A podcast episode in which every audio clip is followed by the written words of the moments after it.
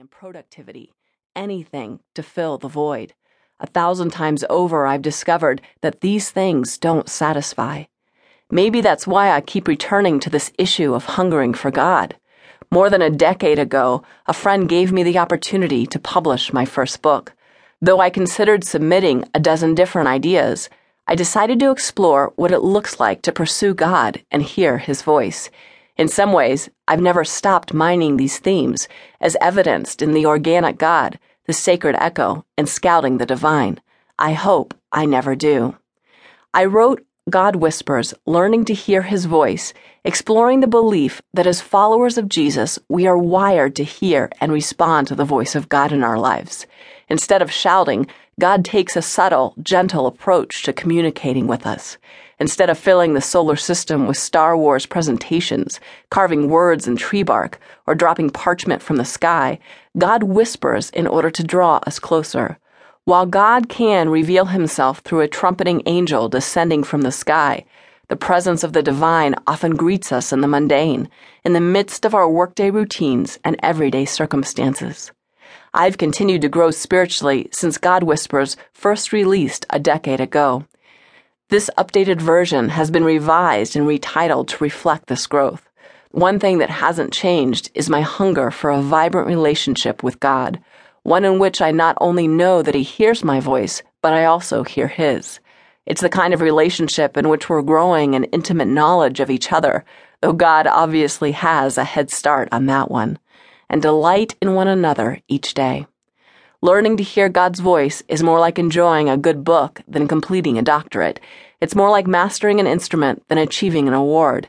In other words, you never quit growing and discovering. My hope and prayer is that God's voice will become a natural melody in the music of your life, such that He becomes the highlight of your everyday. May the hunger for God stir in your heart. Blessings, Margaret. Point zero zero one, an unforgettable invitation. As a child, I climbed out of bed early each morning, walked into the living room in footy pajamas, and encountered a familiar scene my mom sitting on the couch reading her Bible. The image is one of my fondest childhood memories.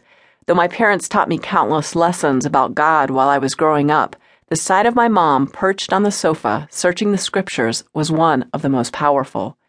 Each morning, as she studied and prayed, she gave me a portrait of what it looks like to forage for the divine. Both of my parents taught me what it means to turn life's routines into adventures, and how to keep one's ears attuned to God along the way.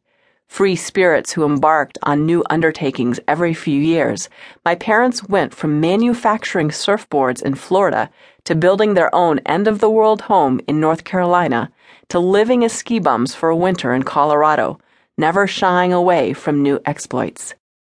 Because they weren't attached to a particular denomination, we attended a different type of church wherever we lived. At each new place of worship, I always liked asking the people we met a question How do you hear from God? The answers were as diverse as the people I asked, and most answers left me more confused. Some didn't seem to worry all that much about hearing from God. One pastor told me, you just know deep down inside. But how do you know? I'd protest. Others relied on spiritual language. One bubbly church going woman described having something she called a check in her spirit.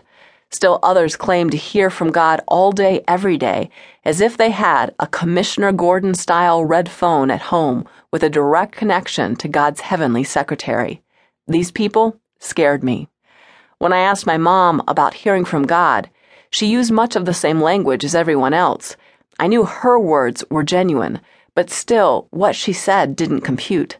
None of it was getting through my overly inquisitive 10 year old skull, and Mom could tell. That's when she decided to try something different. We prayed together, asking God to speak and reveal Himself to me. I had no idea such a simple prayer could be so powerful. God sings. One Sunday, the children's lesson was on how the name of Jesus had power and authority. That night, I dreamt I was cornered on the edge of a steep, rugged cliff by a pack of wolves. The ravenous animals snarled, their sharp ivory teeth snapped. If I didn't do something, I would.